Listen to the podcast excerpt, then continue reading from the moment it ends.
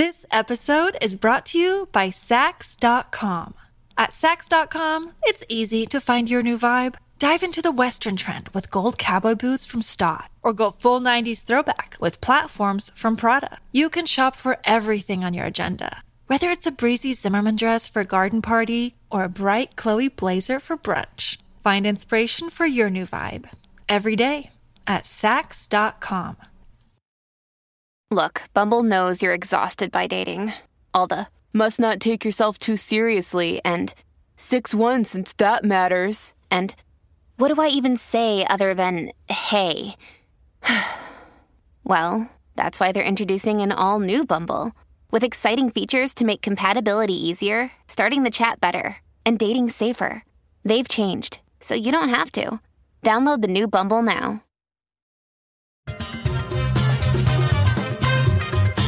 Coming to you from New York City. Bringing the video podcast for global Filipinos around the world.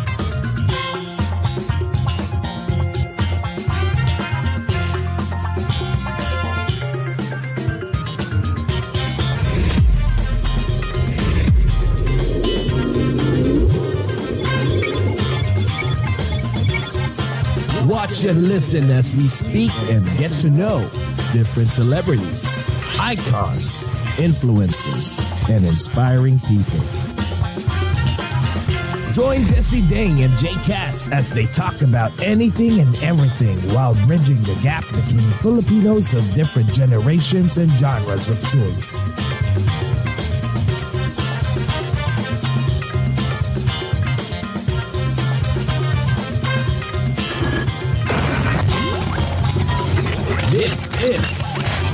Over a Glass or Two.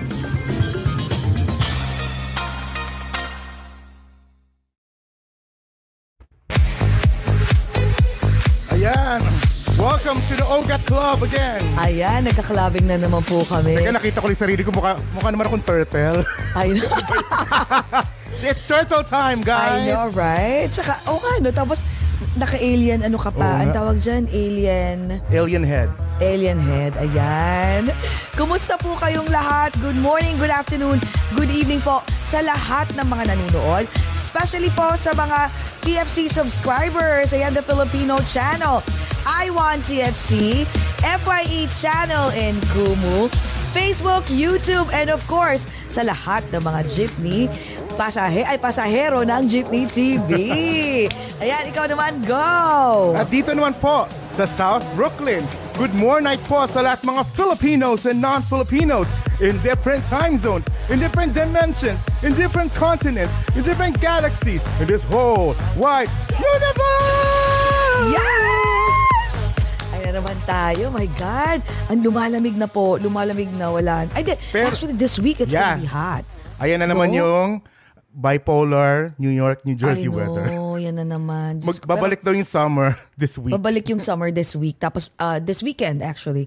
Uh, th- starting tomorrow until weekend. Tapos, lalamig na naman. Kaya, Okay, mag- okay lang yan. Dahil Magbikini pai- na tayo ulit. Yes, ay paiinitin po tayo ngayon ng ating special guest kasi ibang init ah. Init sa in Paano pa- para mainit? Hindi, in terms of knowledge. Parang ayaw nga- yata niya yun. I know, Hindi oo nga, parang ayaw.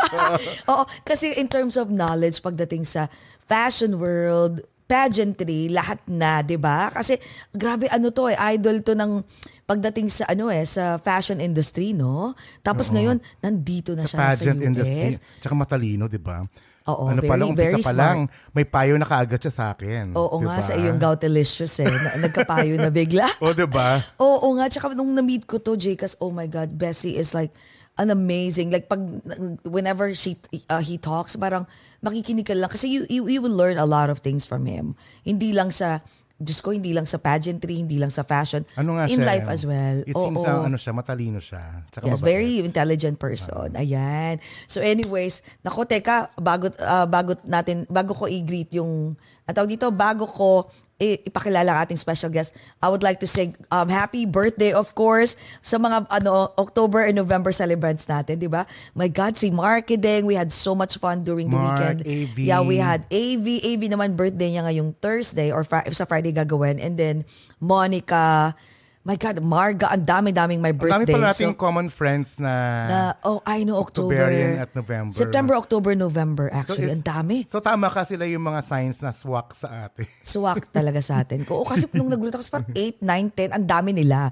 Pero anyways, I'm so glad na, you know, we had so much fun. Of course, ngayong Saturday naman is, ano, um, Halloween costume party. And then the following week naman, Halloween costume naman sa New York City. Ang daming ganap. So anyways, anyway, ay, sige na, i- i-introduce ko na po ang ating special guest for this more night. Ayan. It's a great honor to be with a great creative mind this more night. He started out as a civil engineer, but answered the beck and call of the pageant world and became a well respected pageant mentor. He played a pivotal role in shaping successful Miss Universe contestants from the Philippines. He's also well known for fashion, a well-known fashion designer in the Philippines, boosting a star-studded client list that includes Megan Young, Morissette Amon, Jody Santa Maria, Sarah Geronimo, Tony Gonzaga, Chamsi Sup Sup, Pia Wardsback, and many more. He is now set to conquer the international scene as he, as he is now residing in New York City. Dito po siya. Kapit-bahay po namin siya actually. Yan. Let's get to know and welcome pageant mentor extraordinaire and fashion designer, Bessie Besana. Woohoo! Good morning. O, di ba? Good morning night sa'yo. Good morning. Fresh na fresh. I know. Kami first... pa rin tayo kaya fresh. Aba? Oo nga. Teka, direct, bakit nag-ano siya? Nag, naglalag? Ha?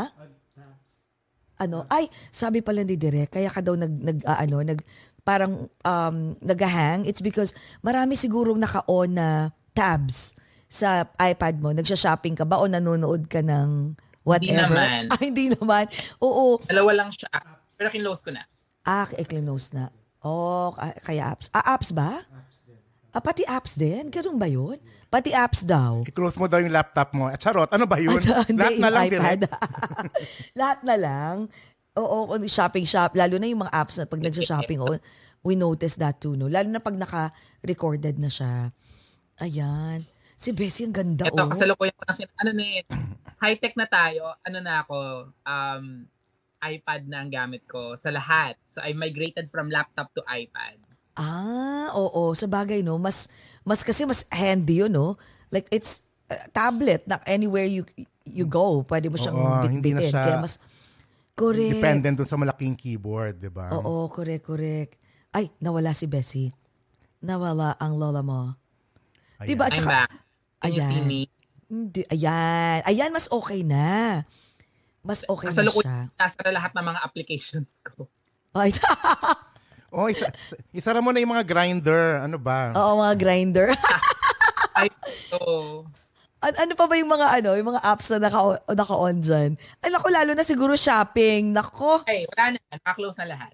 Ayan, naka-close na lahat. So anyways, Bessie, bago tayo mag-start, mag-hi ka naman sa lahat ng, mga nanonood, especially sa mga taga-TFC subscribers. Yan, sa buong mundo. Sa buong mundo. Hello to everybody's watching over a glass or two. Salamat sa inyong lahat, sa lahat ating mga TFC subscribers. You know, it's so funny because I actually, this is not my first rodeo living abroad. So, nung first time ko tumira sa abroad, which is Hong Kong, when I was in corporate, uh, meron akong TFC. So, talagang feel na feel kong OFW ako kasi ano talaga ako, TFC subscriber talaga ako that time. So, sa lahat po ng mga nanonood ng um, all around the world, good more night wherever you are. Oh my, oh yes. Ay, ay, Hong Kong? Teka ha, kailangan nating ano, pagkwentuhan pa yan ng mas... Malalaman natin kung anong ginagawa Kung ano, ang, ang dami-daming ginagawa ng lola mo. So anyways, bago ang lahat, kailangan muna nating mag-toast. Ayan. Ang, ang- anong iniinom mo? Tubig. At tubig lang. Oo, kami naman Pare-pareho. kape. Ako, ako, ako Oo. tubig din. Pare-pareho tayo. Pero alam mo dati, mga alcohol ang mga peg natin. Oo, Ngayon, hindi. alcohol, Kasi ngayon- Mga gout, goutilicious beauties na ang peg natin ngayon. Kaya ano na, kaya kailangan ano Ayun. na lang. Ayokong, ayokong magka-special hour ng best and long gout. I know. Ay, that's funny. Hoy, nanakawin ko yan. ha. I can use that ha, someday. Oo. so anyways, Special hour sige. eh, best and long gout ka, day. Oh my God. So anyway, sige, i-welcome ka namin ha, sa Sambayan ng Pilipinas po at sa aming Dearest USA. Guys, let's all welcome Bessie Besena. Welcome, Welcome to, to Over, a, Over a Glass, Glass or, or Two. Two. Cheers, guys. Cheers! Ayan. Hmm. Oh, ayan. Ito, isa pa at kailangan daw ng ano. Meron tayong pic- ng isang picture, pic- picture. Picture, picture. Photo op. Tapos, kwentuhan na tayo. Ito, baka pa- mas maganda yung mug ko. Ayan, mas Oh, maganda ayan, ang teal, Blue pa. diba? Okay, go. One, two, three. Ayan. Tuloy na natin ang ating kwentuhan. Bessie, saan ba tayo mag-uumpisa? Ang dami-daming, sobra, alam mo na inspire ako kasi I met Bessie sa isang um, get-together, di ba kay Tony, sa kanyang Central Yeah. Park Kaya nga social. wala ako. I know. Inaaya ko si Jay Cason kaso hindi siya pwede noon eh. Papunta siyang um, Pennsylvania during that time. Ang dami kong, napaganon talaga kaming lahat. Oh my God. As in, nung kwento niya parang bitin pa kasi nga, ang daming naganap and to think he's so young. Sabi ko, ang dami, na, ang dami naman ginawa sa buhay. Hindi ko, Bessie, sandali. Kailan ka dumating, mag, mag-start tayo dito. Kailan ka dumating dito sa US? Um, officially two years and a half ago. So 2020, May 2021. That's the time that I moved to the US. Oh my God. So, talagang bago lang, no? Pero bakit ka lumipat dito? Balikan natin yung, syempre, yung mga, kung paano ka nag-start. Pero bakit ka lumipat dito? Kasi, my God, you're like big in the Philippines, di ba? Like, designer na, ng mga fashion designer at saka pageantry mentor. So, bakit ka ang nag-decide na lumipat sa US? Uh, it was actually not planned. It's something that came about nung nagbakasyon ako. So basically, when I went here in 2021, nagbakasyon ako to do a couple of things. Number one, watch Miss Universe in Fort Lauderdale in Florida. And then the second one was to get the vaccine here. Kasi nga parang that time kasi yung vaccine sa Pilipinas hindi pa ganun ka ganda. So um, I wanted to get something more mas magandang version. So, pumunta ako dito, nagkataon na, di ba parang when you wait for the vaccine, it's gonna be a five-week wait, right? Or four weeks Yes. or five weeks for the second dose. Tapos while I was waiting for the second dose of the vaccine, my friends in Chicago, where I actually started my journey, was telling me na parang, oh, you've always want, oh, you've always thought about moving to the US. Why don't you try finally? Tapos that time kasi, I'm a little bit frustrated back home kasi walang nangyayari. Kasi at that time, it was already a year to pande to, uh, with the pandemic. Pero sobrang wala pa ring events, wala pa rin kahit ano. And unfortunately, my job is very heavily dependent on events and functions. Yes. Kapag wala nagpapakasal, pag walang, alam mo yun, awards night, pag wala nagde-debut, walang nagpapagawa ng damit, right? Correct. So, yeah. I decided na, sige, i-explore. Kumbaga, wala naman akong, wala namang mawawala. So, in-explore ko siya. I spoke to a lawyer and she, and she's a very successful lawyer. Like, marami na siyang natulungan din mga Pilipino. And then, she told me na, oh, with your credential, I think I'll be able to get you a visa that is specialized for eh, um, individuals with extraordinary abilities. And diretso kaya nating mapapunta yun ng green card. So parang sabi ko, ha talaga, like eligible ako dun. Sabi niya, oo, as in, wala siyang questions about it. So, me being me, I tried it, um, and ano na, in-encourage niya ako na wag nang umuwi. Kasi mas mabilis ang process kapag nasa Amerika ka versus nasa, kasi pwede mo rin gawin sa Pilipinas, but mas mabilis kapag nasa Amerika ka. So, I stayed in Chicago, um, and then I processed all of my documents there. Tapos yun, finally, um, earlier this year, I was, well, last year I was granted the visa, and then earlier this year, I was granted the green card. So, uh, ito na, dito na talaga ako. That's why I'm starting na all over again in the US. Ang galing. Galing Li- na, pero alam mo ha, swerte Congrats. mo Wait a kasi. minute. Legal na legal. Legal na legal. Congratulations. Hindi, hindi, alam mo, ang swerte mo kasi ang dami-daming, alam mo yan, Filipinos all over the world. Of course, you know, like are, are, are dreaming, di ba? Mm-hmm. Hoping na maka, makapunta rito as legal dito sa US. Pero sa'yo parang binigay lang yun, At no? saka, your, isa ka dun sa mga extraordinary creatures. Akalain mo yun? Wow. Endangered species ang lola mo. Ang galing ah. Hindi lahat nabibigyan yan ah. Yeah, yung, yung ganyan. Yung, Actually, sobrang galing. maganda talaga siya. Um, kasi nga, ano siya, um, pag nakuha mo siya, talagang direct to green card siya. Tapos, ang pinakamaganda doon, hindi ako dependent to anybody and to any company.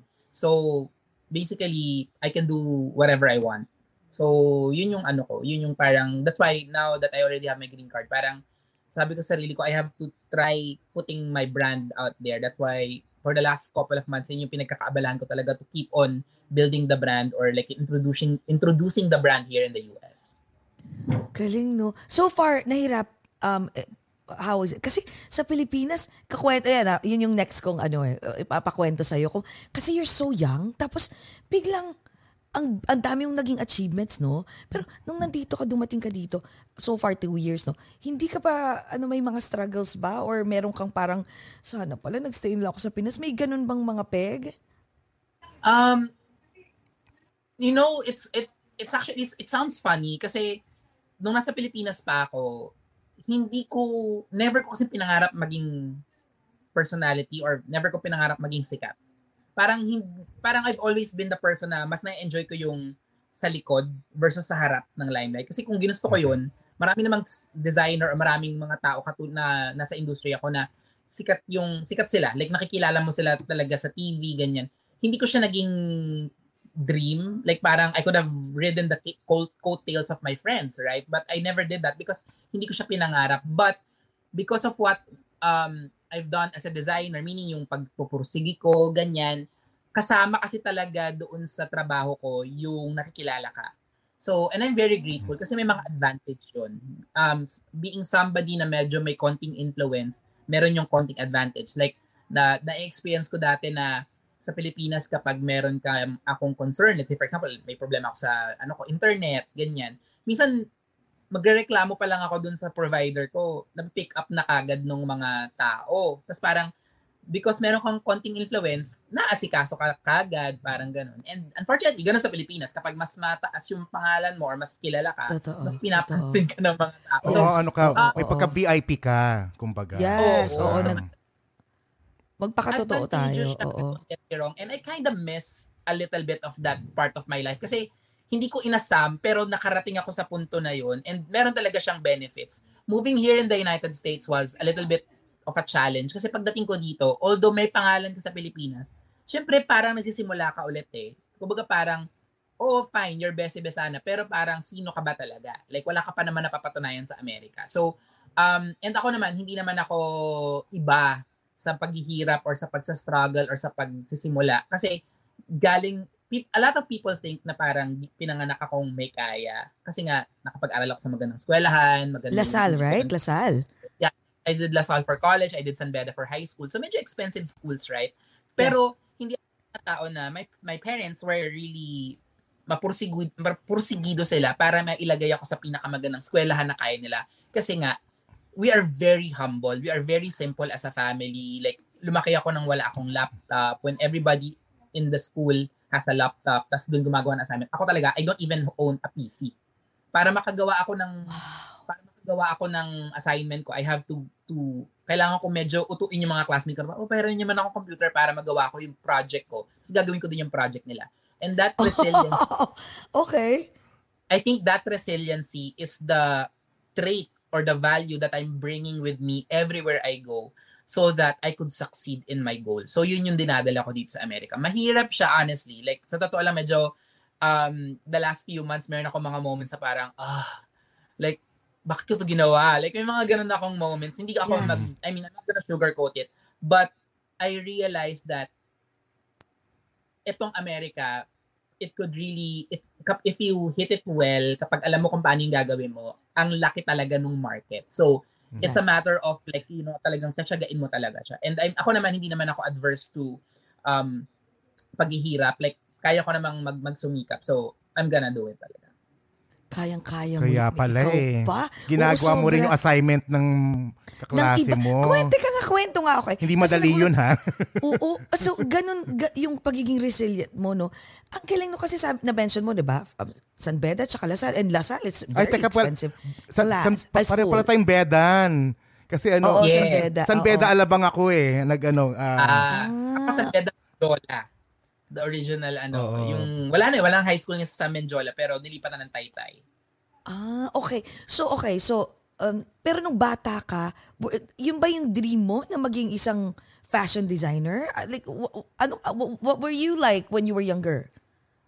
Um, I've always been inclined into the arts. Uh, ang first art form that I really practiced and loved was singing. Um, I know that I can carry a tune but I'm not a very, like parang hindi ako pang contest or pang ganun. Pero, naka, kumbaga, maayos lang ako kumanta pero hindi ako magaling. So sabi ko, baka hindi to parang maging career for me. I've always been the person na pinipag, kunwari may mga bulletin board making, ganyan, mga whatever making, poster making. Lagi ako yung pinupush kasi nga, actually medyo creative yung hands ko talaga. Like parang I could turn something na hindi, pag iba iba pag ginawa nila, mukha siyang arts and crafts. Yung akin talaga, pag natapos ko, maganda siya. So parang yung mga classmates ko, parang, alam mo, talented ka, laging ganun. Unfortunately, when I was growing up, hindi siya na-nurture kasi yung family ko, they've always encouraged me to go to a more stable career, which is a very Filipino trait. That's Yes. why when I was entering college, I was being, um, sabi ng parents ko, mag, mag-business administration course ako. Pero hindi ko kasi talaga siya ma- maipuso. And I'm really good in math and geometry specifically. That's why Oh, I went to engineering. So, Oh my God, um, okay. Engineering. So, um, pag, pag, when, when looking back, siguro kung na-encourage ako ng bata ako to do more artistic stuff, I could have done, I, I could have gotten earlier. But I felt that, hindi naman, I'm not the type of person who cries over spilled milk. So ako yung tipo ng taong parang, okay, fine, hindi na nangyari yun nung bata talaga ako. So I'm gonna make the most out of it now. What I like about my journey is that when I did corporate, kasi I did corporate for eight years before jumping into fashion, um, I felt that that foundation of eight years of professional work actually contributed to being professional in the field of fashion. Kapag nakikipag-usap sa akin yung mga tao, most common thing na sinasabi sa akin ng mga bride ko, kasi usually bride mahaba yung planning nila, di ba? Most common na sinasabi na sa akin ng mga bride ko, ang dali kong kausap. Kasi everything is in black and white. Tapos lahat talaga na pinag-usapan, kontrata. Kumbaga, um, na nagamit ko yon yung corporate experience ko to my career right now. And I felt, I feel that I'm also mature as an individual and as a businessman because of that experience. Galing. So wait, di ba, na-mention mo nag-corporate ka, pero naging engineer ka, di ba? So, yun yung, uh, so college, di ba, naglasal ka. Nung naglasal ka, college talaga ang, ang tinake up mo. You're like a, anong, civil engineer. Civil Yun engineering talaga tinake up mo sa Lasal? Very macho ha. Match. So, um, nagustuhan mo siya? Yung awas-awas eh, tapos schooling, nag-excel ka naman? Actually, ano, ah, akala ng mga parang na- natatawa ako kasi now that I think about it, na-realize ko ang hirap pala nung ginawa ko kasi mahirap yung course. Like hindi siya madaling course. Oh, yes. Tapos ang difference ng LaSalle versus other engineering school is that we're on a trimestral system. It means that konting mali mo talaga, you will be kicked out. As in, ang ang ang um, kick out average ng LaSalle was half. Kunwari 100 kayo nagsimula, 50 lang yung gagraduate.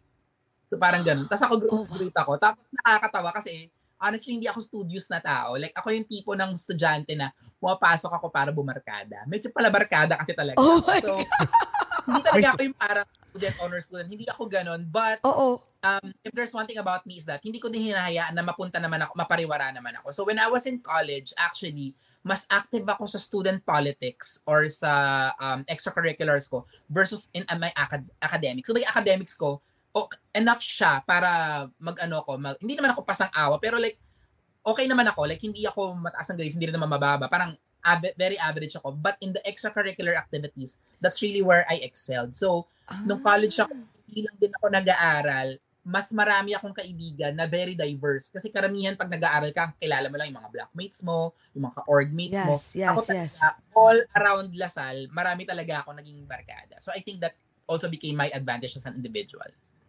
Social Galing. butterfly ka. Social butterfly. At the same super. time, Sandali, magaling ah. sa at the same time magaling ka rin sa math kasi kailangan sa civil engineering ata 'yun, 'di ba? hindi, at saka ang galing. Hindi, si Jekas kasi architect eh. Ako naman Architect siya sa Mapuha. Architecture sa Mapuha. Hirap na hirap ako. Girl, hirap na hirap ako pumasa ng math. As in sinasummer ko yung algebra. Paulit-ulit.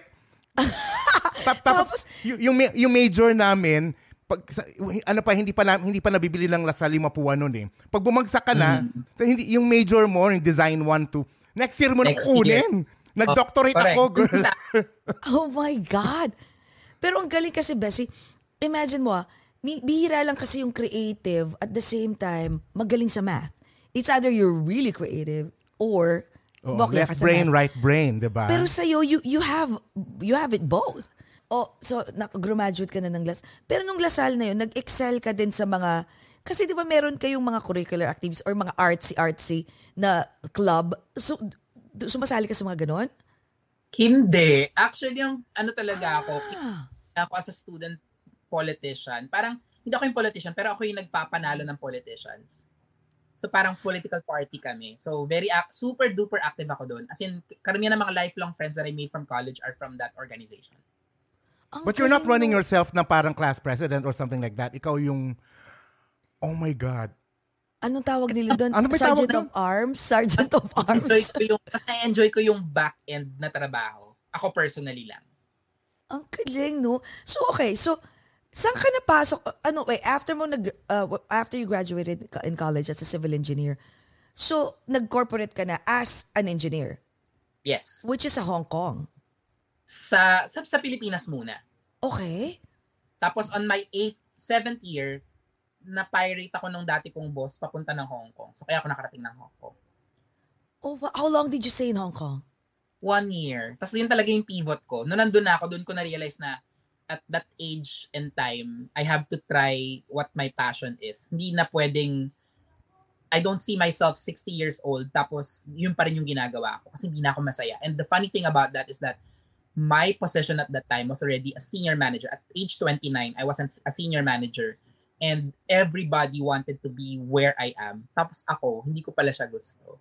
So, Oh, wow. okay. So, mga ganyan 29. talaga eh. So, paano ka nag-start sa... So, after nung na-realize mo, ah na ano pala yung gusto mong gawin during that time at the age of 29? Okay.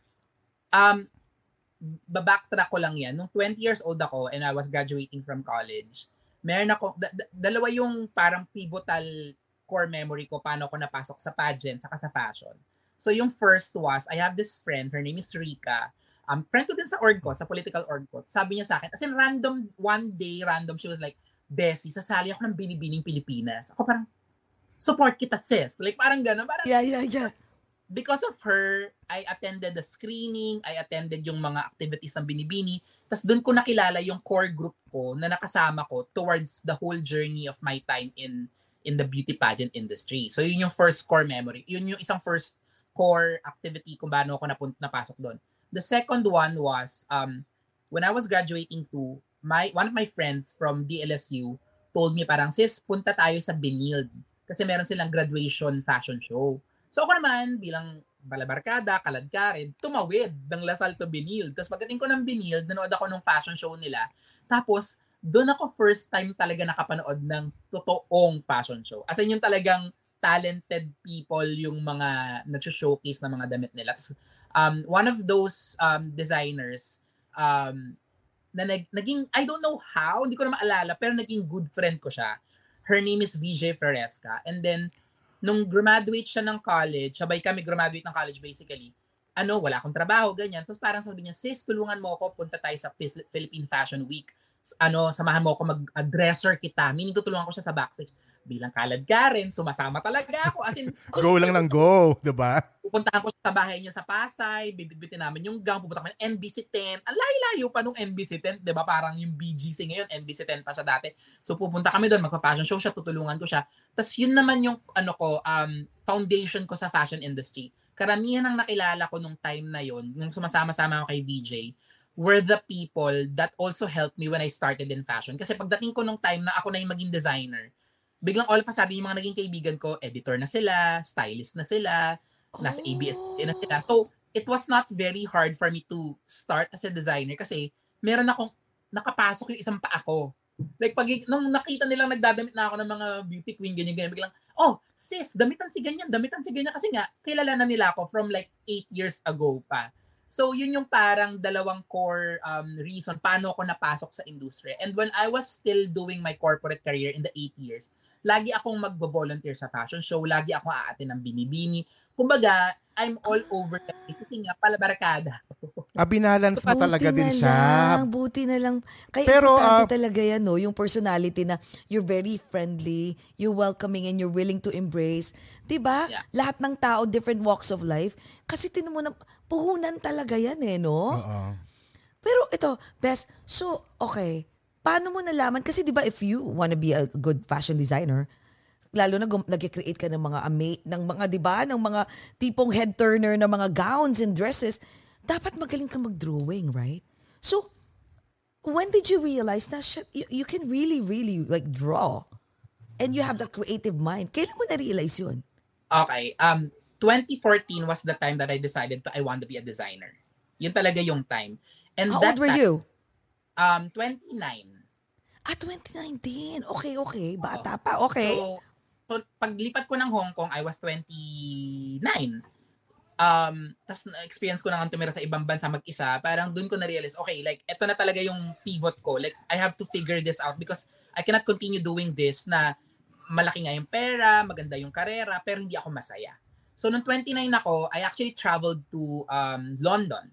So, that time kasi nanalo na si Megan Young. And Megan is a very good friend of mine. And I helped Megan Young a lot when she was competing for Miss World Philippines and then Miss World. That time, ay ako yung parang ina-acknowledge niya dun sa biography niya na stylist niya. Kasi, ang dami ko ang kaibigan designer. So, ginagawa ko, tatawagan ko lahat ng mga designer friends ko.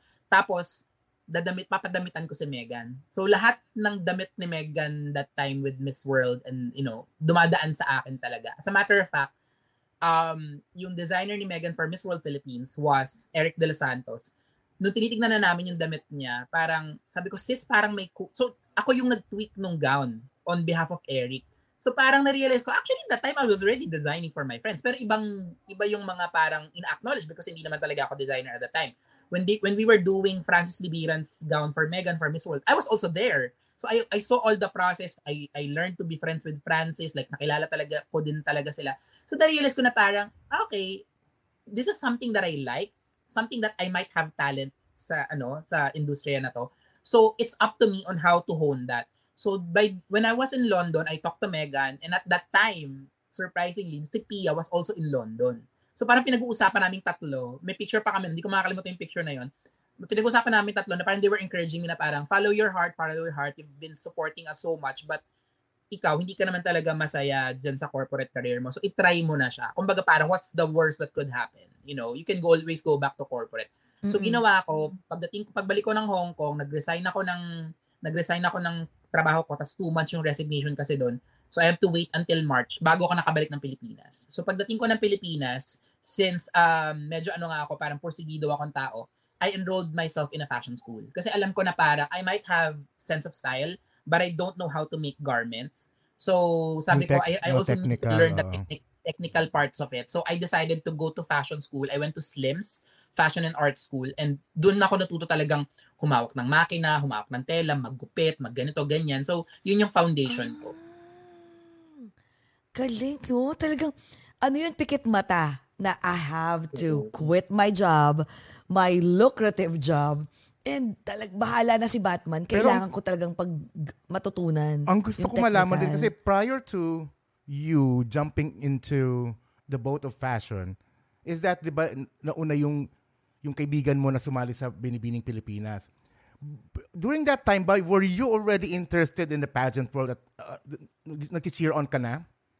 Oo, friend, ano pa lang ako, nine years old pa lang ako, mahilig na talaga ako. Sabi na eh. Ayun na eh. Oh my God. Ikaw mismo, Okay. rumarampa ka na. Nung nine, hindi ako, pero nung one time, kakatawa nga feeling ko nanay ko yung may kasalanan nito eh. Okay. Nanonood ako sa basketball sa daddy ko. Sa daddy ko mahilig mag-basketball. So, nan- pinanonood ko yung daddy ko sa kanto. As in, literal sa kanto ng bahay namin. Nan- Naglalaro siya ng basketball. Tapos yung mommy ko kasi ayaw niya nang lumalabas ng bahay. Like, sila yung ganun, siya yung ganung kind of person. Mm-mm. So, nung pinuntahan niya ako doon sa basketball court, sabi niya, umuwi ka na, manonood tayo ng Miss World. Sabi niya sa akin. Miss World, sabi niya, beauty pageant kasali si Rufa Gutierrez. So, literally, umuwi ako ng bahay. Tapos, na, yung Miss World, it was on TV. Tapos, na-amaze talaga ako. Actually, syempre, nakasari man ng costume si Rufa. Tapos, ang ganda-ganda ng gown. Ang ganda no. That was the best Miss World. Di ba? ang- Sobrang proud natin sa kanya. Ang ganda ganyan, ganda niyo nun, di ba? Tapos Yes. nanalo pa siya ng second princess. So parang akala ko, oh my God, boy, ang bongga pala ng Philippines na nanalo. Tapos the following year, Miss Universe naman sa Pilipinas, number top 6 din si Charlene. So parang, oh my gosh, like parang ang bongga pala ng... So doon ako na-hook sa beauty pageant. Yun talaga yung simula ko. Tapos Oh. naging fan talaga ako. Ako yung ako yung tipo ng taong hintayin ko talaga sa RPN 9. Yung, binip, yung Miss Universe. Yung live broadcast. Yes. Oh my 9 God. Yes. a.m. ng Sabado. Oh, at, at sa ulo pa eh, no? Oh, wow. So, nung, Ang galing, ang, na, nakakatawa ah, yung, yung, yung, ano mo, yung life story mo. So, okay, nag-start ka na. Hindi ka nahirapan nung, syempre nag-aral ka na ng ano, no, ng fashion school sa Slims. So, how, how did, nag, nag, did you work uh, as a designer sa isang designer or you created your own Ah. brand? Um, since hindi nga ako naniniwala sa sa sa word na pahinga, ang ginagawa ko nun, kasi sa Slims kasi, you can only go to school three days. Kasi ano siya, parang vocational school siya, hindi siya full-time school eh. So, you Okay. can only go for three days. Tapos kinausap ko yung naninanayan ko sa ABS, si Mother Bing Cristobal. Sabi ko sa kanya, Mother, pwede ba ako magtrabaho sa'yo ng part-time? Kasi nga, sa akin, it's not about the money. Siyempre, of course, nakakatulong yung pera, right? Pero sa akin, iba kasi yung nasa loob ka ng atelier, tapos nanonood ka na gumagawa ng damit yung mga tao. So, ang ginawa niya, oo naman, kailan ba pasok? Kung sabi ko, MWF lang ako. Sabi niya, o TTH dito, TTHS dito ka sa akin sa, sa tindahan, sa shop niya. Tapos, ang ginagawa ko, kasi si Mother, if, you- if you're not familiar with Mother Bing, Mother Bing is one of the oldest stylists of ABS. Tapos, nung, nung, nung ano siya, nagkapangalan na siya, siya yung gumagawa ng mga costumes sa ASAP, sa Showtime, sa Pinoy Big Brother. Kumbaga lahat yon Pero yung, yung kind of designing niya, mabilisan. Yung tipong tinawagan siya ngayon, three days, kailangan ibigay mo na yung costume sa PBB. So, nabhasa ako na pag tinanggap namin yung trabaho, in three days time, kailangan ma-turn over ko yung damit sa TV. So, dahil doon, natuto din akong, tapos syempre, nag, nag-aaral ako ng technical sa fashion school, tapos kalahati ng araw, nag, as in, tas ano pa ako, ma- since creative nga yung kamay ko, parang nakikitahi talaga ako doon, ate, paano maglagay ng lace? Ha, paano maglagay ng bato? So, inaaral ko siya. Kaya nung nagsimula ako sa sarili kong business, tas kuha rin, nag-attitude yung mga staff ko, sinabihan ko talaga sila na parang, tatandaan nyo guys na itong, pang, itong business na to, ang pangalan to, Bessie Besana. And kahit mawala kayong lahat, kaya kong tapusin lahat ng damit na yan. Kasi number one, marunong akong gumawa ng damit at marunong akong magbato at marunong akong mag-lace. So wala lahat ng skill set na kailangan para maging successful na sa akin. Mabagal ako magtahi, oo, pero kaya kong tapusin. So parang feeling ko that experience with Mother Bing was also my foundation para maging um, professional in the field of um, creating clothes talaga. So yes, pinagsabay ko yung pag-aaral sa kayong pagtatahi. Tapos on a Sunday, pag wala na akong ginagawa, nagtatahi pa ulit ako sa bahay.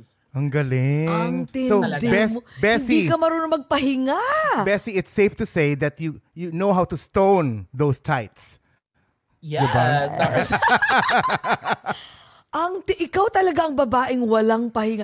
Sa bagay, ano eh, if you if you're enjoying what you're doing, no, it's okay kahit hindi ka pa kahit At seven days a week mo mo, pa siya gawin. eh. Yun- Passion. So okay, so ginagawa mo na siya. Pero kasi ang galing ah, hindi lahat ng designers nabibigyan ng opportunity na magkapangalan. Especially ma diba, damitan yung mga big celebrities. So paano ka nag-start? So, sabi mo nga nag-aaral ka tapos at the same time nag-work ka, diba? Pero how long did you start work? I mean, did you last working with Ate ano?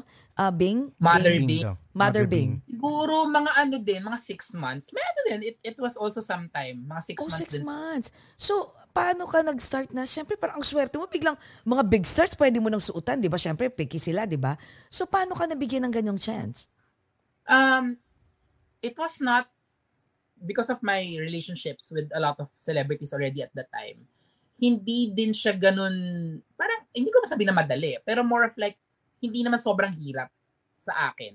Not, not to be boastful or anything. Pero like for example, when I started making clothes, tumawag sa akin si Megan, parang, oh, kailan mo ako dadamitan? Yung ganun, as in, ganun lang. Kasi magkaibigan, Oo, eh, kumbaga hindi kasi kami, mag- we're- hin- men, kumbaga, magkabarkada, at naging magbarkada na talaga kami. So, gagawin ko, gagawa ako ng dress, tas, eh, maliit lang naman si Megan, model size naman siya. So, eh, papadala ko sa kanya, tapos pag kunan, nagustuhan niya, susuot niya. Tapos, on, on top of Megan, ang isa talaga din sa mga nagsimulang maniwala talaga sa akin was si Shamsi, kasi we're very good friends too. So, nung may Shamsi ako, tapos may Megan ako, parang, yung mga tao parang okay, like legit na tao to. Like parang, kasi yung dinadamitan ko may pangalan eh. Tapos Megan is a big star already at that time. So, nagsimula ako doon, tapos Romolyo naman siya. Karamihan ng mga sinisimulan ko damitan, yung mga sumasali ng, ng binibini, sumasali ng kung ano ng pageant sa Pilipinas. And sa atin kasi, malaki ang pageant. So magandang industriya Yes. din siya. But I think one of the pivot also of my career was when Pia won um, uh, Binibini. Binibini pa lang siya noon. When Pia won Binibini, people are waiting for her transformation going to Miss Universe. And lagi siyang sinasabihan kasi that time na mataba. Yung mga lagi siyang sinasabihan ng ganun. Tapos pumayat siya ng bonggang-bongga. One, ano, parang like August. Biglang, na yun na, seryoso na siya, lalaban na siya. So September is the ABS-CBN ball, kung if you're familiar with that. Of Um, course. Yes, yes. Tapos, ang dapat mag-gown sa kanya was si Tito Albert. Pero sabi ni Tito Albert, bakit hindi mo pa ibigay yung chance na yan kay Bessie? Sabi ni Tito Albert kay Pia. Parang, I think busy din si Tito Albert that time. So parang, kesa naman ma-stress pa siya, nagagawa pa siya ng isa pang gown para kay Pia. Ba't nga naman hindi na lang ako bilang magbarkada naman kami ni Pia, magkaibigan naman kami. So dinamitan ko siya for the ABS-CBN ball. Tapos, since medyo fresh nga yung mga ideas ko, since hindi nga ako, parang kumbaga bagong salta ako sa industriya, OMG, nag-top 10 siya sa mga best dress, ganyan-ganyan. So parang, Wow. at least siya talaga, parang, imagine six months into my career as a designer, nakakapasok na ako ng top 10 best dress, ganyan. So parang ako parang, OMG. Tapos wala naman akong kilala. Kumbaga, hindi ko makilala yung mga magazine para sabihin sa kanila, uy, pasok niyo ako. Wala akong, kumbaga, walang padrino. Nakapasok Oo, talaga oo, oo. by ourselves. Tapos, since very, very good friends nga kami ni P, nung nanalo siya ng Miss Universe, na sumama din ako sa Las Vegas, pag uwi niya ng Pilipinas, halos damit ko yung sinusuot niya araw-araw. Kasi nga, that time, hindi pa namin alam yung konsepto na magdadamit yung mga celebrity, ganyan. Kasi nga, hindi, parang, parang uncharted territory na may nanalo ng ganong kalaking pageant, na ganong kalakas yung indu- So parang, tas si Miss Universe din, na baliw sila nung dumating sila dito noong January 2020, 2016. Parang, an- as in nagkakagulo talaga. As in, baliw na baliw yung mga tao kay Pia. Tapos sa sobrang stress ni Miss Universe, bawal lumapit sa kanya. Kasi nga parang, to, alam yun, para ma, ano na. Tapos since ako yung tao na pinagkakatiwalaan niya ni Pia, ako lang yung may access sa kanya. So, para madamitan mo siya, dadaan sa akin. Tapos hindi ko din naman alam kung sino ba. Parang ah, parang nag parang lost ako at that time. Parang ako siya saka ako lost kami lahat. So parang kung ano lang yung meron kami. Tapos syempre ako may mga damit akong mga ginagawa ganyan. Dinadala ko tapos parang pag nagustuhan ng manager ni Pia, sinusuot niya. So parang ang daming beses na nangyari yun. Tapos um, yun nga, na-realize ko na, ah, pwede pala kami mag-pull out kay ganitong designer, kay ganitong designer. So, si- sinimulan din namin yun. So, dun ko, and actually I feel that a lot of my friends helped me with my foundation, but Pia was really the pivot. Nung dinadamitan ko na siya, parang, syempre sikat na sikat siya that time. So parang all of a sudden, akala ng mga tao, I'm this I'm this person na sikat din na designer. And ako kasi, whenever I see an opportunity, I run away with it. I think yun yung parang gusto ko laging um, sabihin sa mga tao na parang kapag meron ako nakikita oportunidad para sa sarili ko, gagawin ko talaga siya. So hon- honestly, I dropped out of school kasi that time people were already starting to get me as their designer. So sabi ko, it's either tapusin ko yung pag-aaral ko or um, start ko na talaga yung business ko. So in 2016, March, hindi ko makalimutan yun, March 2016, sinimulan ko na yung business ko. Nag-register na ako, sinimulan ko na, nag as in, nagtuloy-tuloy na talaga siya. So talagang by that time, kaya kong sabihin na kumikita na ako as a designer.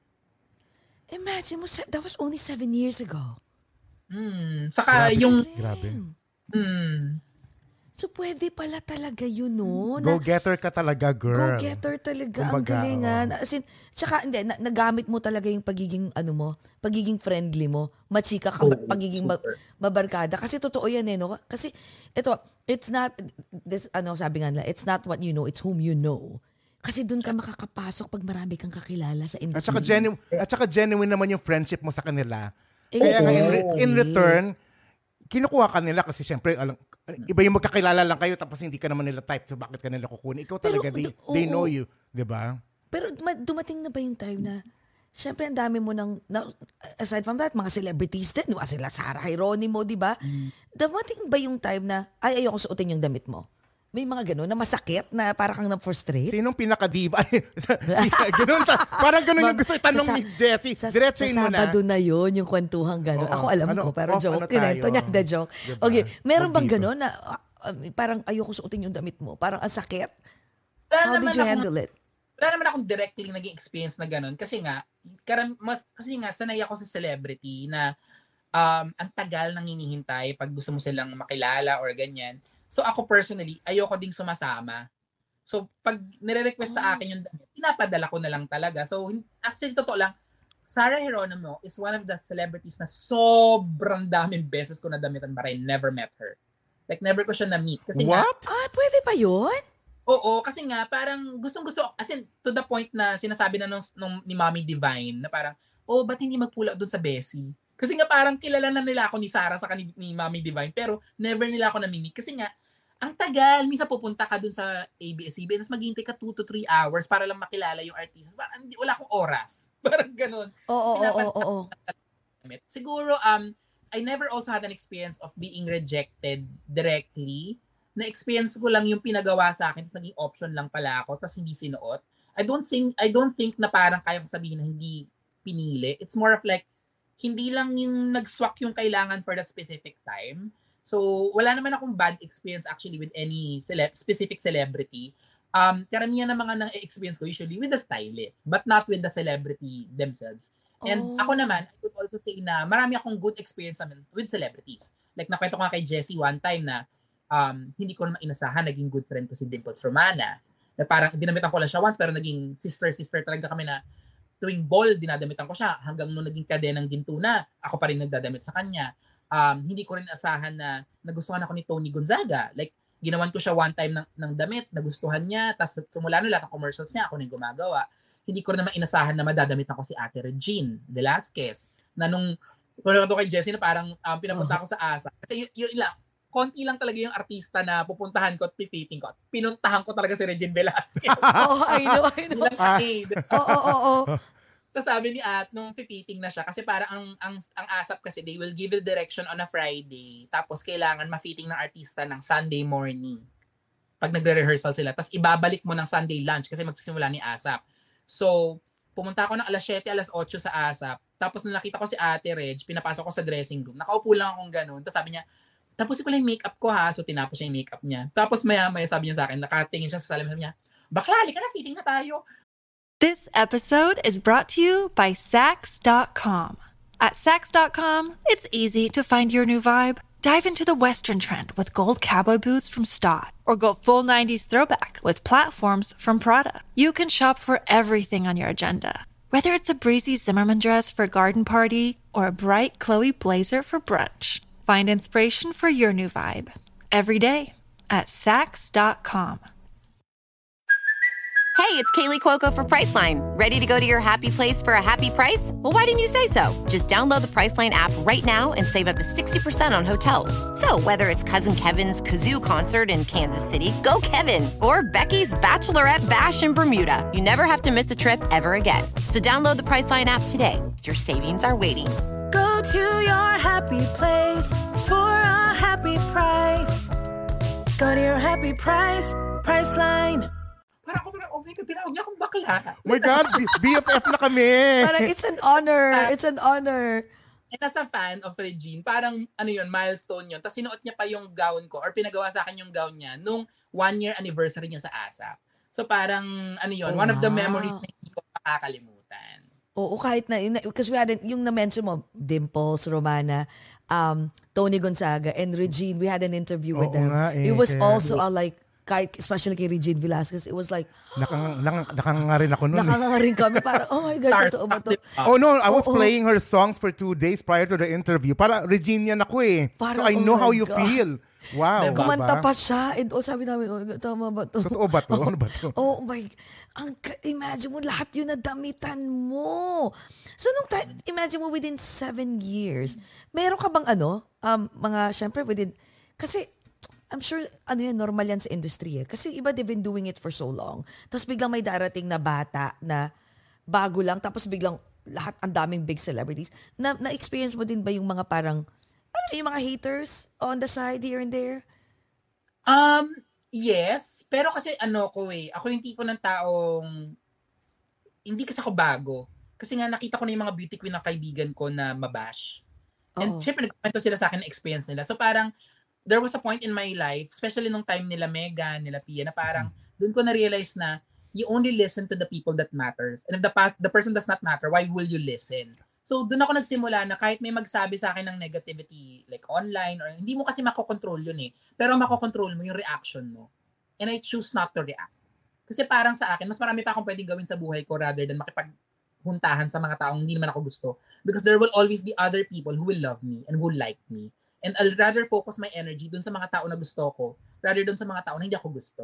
So parang ano ko siya, personal mantra ko lang siya. 'Di ba sabi ko nga kay Jessie, parang naririnig ko dito din sa US may mga galit sa ganito kay galit. Ay, Oo, hindi ako kasali.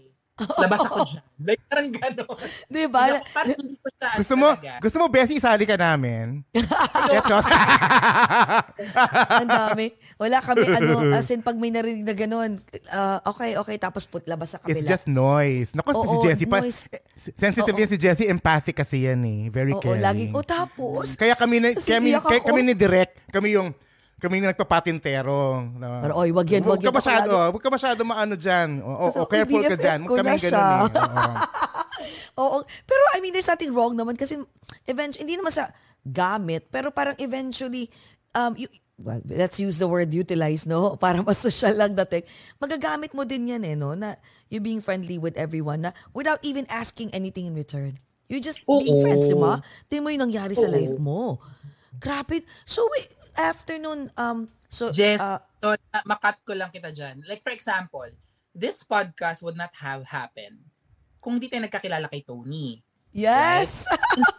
Si Tony, literally, is nakilala ko lang sa kalsada, sa isang event. sa isa, sa Soho. Tapos in-invite ako sa bahay. Ako naman si Kalad Karin. So, sumama naman ako. Malay ko naman kung papatayin. Dala-dala mo pa rin yung kalad ka rin. Ano mo? Pero, Kahit dito sa States. parang, G, ano kasi ako tao, G ako. Kung okay naman yung kausap yung tao, ganyan-ganyan, what's, ano, what harm can it be na magkaroon ng additional friend? You know what I mean? Tapos, na-meet kita doon, Jessie, I really liked you. So, parang sabi ko, okay, sige, parang, alam mo, mag-friends us ngayon. Yan. Ito, imagine mo yun, isang chance encounter with Tony sa kalsada. Oo. sa Saka, paano ulit? Nakakausap mo lang si, ano, si Direk, ah, si Direk, ah, jet. Si, si Je- Direk Jeff, tapos biglang Oo. sumali lang si Tony. Alam niyo ba yung Kumali dinner na- ninyo? Kita namin. Nakita ko nga yung dinner ninyo do- kay Tony. Hindi ko rin nakilala Oh pa si Tony. Sabi ko, very powerhouse gays ang dinner na Ay, to. Oo, as in, it was, Diba? parang nakakagulat, no? Kakamit mo lang, tapos biglang, uy, sige, sama na ako. Parang ganon. Grabe, no, ang galing. So, wait, so nung time na yun, imagine mo, nakapasok din siya, Jcas, sa Miss World. Di ba? I- isa ka sa naging mentor? Anong naging role mo sa ano Miss ba yung World? ano mo para ma- Kwento. gen- manager ano yung title mo sa Miss World? I was the general manager of Miss World Philippines. Okay. Oh my So, God, ang what- bata. Okay. what happened there was in 2017 the franchise was transferred to another owner so previously it was with Arnold um Corey Quirino and then it was bought by Arnold Vegafria tapos that time kasi si Arnold was also Megan Young's manager so naturally nung nakuha ni Arnold yung franchise tinanong niya si Megan sabi niya Megs like parang um like hindi naman ako ma-pageant kasi businessman si Arnold sa talent manager parang sino bang papatakbuhin natin ng pageant ganyan ganyan sabi ni Megan, ay nako, ALV, we call him ALV. Sabi ko, ALV, wala akong ibang naiisip na magpapatakbo ng Miss World Philippines kundi si Bessie Besana. So, I was introduced by Megan to Arnold Bigafria and that's history. So parang after nagustuhan ako ni ALV, um, we did the revamp of Miss World Philippines. Um, and I really had very um, big dreams for that pageant. Um, we I ensured na, na yung isa sa mga non-negotiable ko, sabi ko, ALV, hindi ako papayag na hindi sa MOA Arena yung pageant. Yun yung number one ko. Kasi Binibining Pilipinas, which is at that point in time was the rival, kumbaga parang Yeah, biggest yeah. rival competition, was always held na Araneta. So kung gusto mong lumevel up or kung gusto mong lumaban sa same level, kailangan nasa ano ka, same environment. So sabi ko MOA Arena kasi before noong mga naunang taon, hindi kasi iba-iba minsan sa hotel, minsan ganyan. Sabi ko hindi ALV dapat nasa MOA Arena tayo. And ALV really like that idea na I'm also very competitive as a person. Like parang, hindi ko sinasabi na pinakalaban kay Binibini, but more of like parang, dapat itaas natin yung level. Oo, yes. Parang Pageant. same standard lang, 'di ba? Or more, standard. yeah. I also introduced additional crowns, which is Miss Eco International, Reina Hispano-Americana. So ako lahat kumuha niyan. From all of the connections that I've made internationally in the beauty pageant industry, na-recommend ako sa mga kilalang tao, sa mga may may-ari ng mga pageant na yan. So nakuha ko yung mga franchise na yun for our pageant. So on our, on our, on our maiden year in 2017, we had four titles at stake. And um, parang unprecedented yun for Miss World Philippines. So pinag-usapan talaga yung taon na yun. Ah, ikaw pala yung Grabe, nag-head nung kay yun, napansin ko nga nagbago eh, no?